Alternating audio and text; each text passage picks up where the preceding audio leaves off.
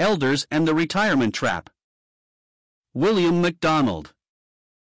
William MacDonald has traveled worldwide ministering the Word of God and has written dozens of books, booklets, and correspondence courses. Mr. MacDonald presently resides in California and directs a discipleship intern training program at San Leandro. Robert began his business career with Matthew 6 verse 33 as his motto.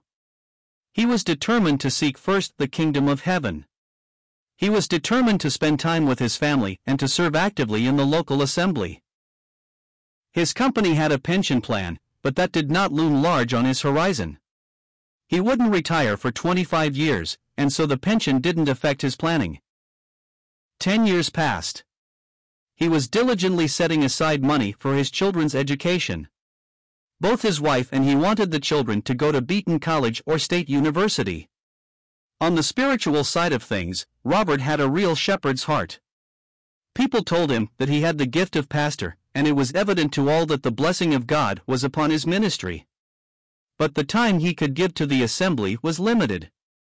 His heart was in the work of the Lord, but the corporation gobbled up the major portion of his time. He felt his contribution to the assembly was pathetic. Fifteen years passed. Robert could see that there was a crisis of spiritual leadership in the assembly. Whenever the subject came up, the men engaged in all kinds of rationalizations. We feel that the assembly is doing fairly well, making more progress than most. We should pray that the Lord will send along a promising young man to do the work. We could support him financially. Others should do more. I am already contributing my share. We cannot be expected to do more than arrange the meetings and distribute the funds. After all, we have families to take care of. Robert wanted to step in and give himself more wholeheartedly to the work. But only 10 years remained till retirement. It seemed rather foolish to give up all the benefits he had earned during the past 15 years. In a way, it was a trap.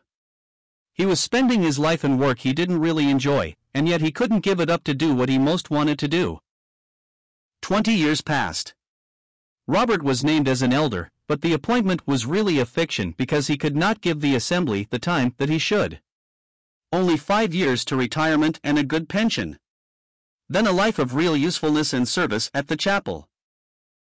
Actually, under a new rule, Robert could retire at 20 years at a reduced pension, of course. But a promotion was possibly in the works.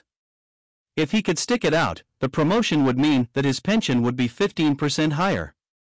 In the meantime, the saints in the assembly were facing all kinds of crises broken homes, moral scandals, backsliding, financial irresponsibility, kids on drugs. They were like sheep without a shepherd. All the other elders were like Robert, too busy. He felt so helpless. He wanted to quit and spend his time in the assembly. He could fill a real need at this time. He was tempted to quit his job, but his wife was anxious that he stay on for the higher pension, and so he did. 25 years. The company threw a party and gave Robert the golden handshake. The whole ceremony seemed very empty to him. But he got his full pension, and ordinarily would have had quite a few years' service for the Lord. But there was a worm in the apple. He had developed a slight tremor in his right hand. The doctor diagnosed it as Parkinson's disease. In the meantime, the assembly muddled on pretty much the same as it had over the past years no outreach, no systematic shepherding, no effective counseling, no consecutive teaching. Robert often wondered how he had allowed himself to be duped by the lure of a pension from doing the thing he most wanted to do the work of a shepherd in the assembly. Are we suggesting that all elders should resign from their secular jobs to spend full time in the work? No. But most assemblies need more shepherding care than they are getting. And the problem could be partially solved if one or two specially gifted leaders gave themselves more fully to the work. Jim is a practical example of how it can work out. He had been with an electronics firm for 19 years. Six years to go to retirement. His family was now grown and through school. Through the years, he had developed as a strong spiritual leader in the assembly.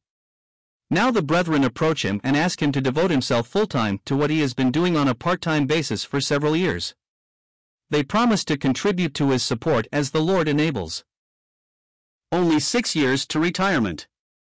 Big decision to make. Tim goes before the Lord and yields himself to the will of God, whatever it might be. In making his surrender, he asks the Lord that three things might happen. 1. His wife should be willing. Up to now she has been reluctant, but not flatly opposed. 2. He should be able to sell his home and buy a smaller one. The large house is no longer necessary, now that the children are on their own. 3. He should have some assurance that the Assembly is heartily in favor of such a move. Miraculously, Jim did not have to say anything to his wife. Jean approached him on the subject and told him that she felt he should give himself to the work that was uppermost in his mind. She would be willing to make whatever sacrifices were necessary. The house was sold a week after it went on the market, at a time when the market was unusually depressed and a splendid small ranch-style house became available within two blocks of the chapel. When the matter was put before the entire assembly, the response was overwhelming favorable. It was a new life for Jim, a new liberty, a new dynamic in his service, a new sense of achievement, and many tokens of the Lord's blessing. The assembly began to move forward. Of course, it doesn't always work that way. Dale was an ideal shepherd and he longed to be freed from secular employment in order to care better for the local believers. But every time the subject came up, Donna was adamantly opposed. She wanted him to get his pension and retire to a dream home in Sun City. She couldn't stand the thought of being on the dole. Dale decided to broach the subject to her once more. That was in October. Her answer was still the same. Seven months later, Donna was widowed without a pension. It was as if the Lord were having the last word with her. The time is late. We should be more motivated by the love of Christ than by the lure of a pension. We should realize that the work of an elder means far more to God than the mere clocking of time towards retirement.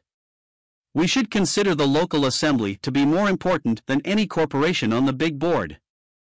We should remember that the care of God's sheep counts more with Him than retirement in Sun City. Retirement is scarcely a worthy goal toward which to strive.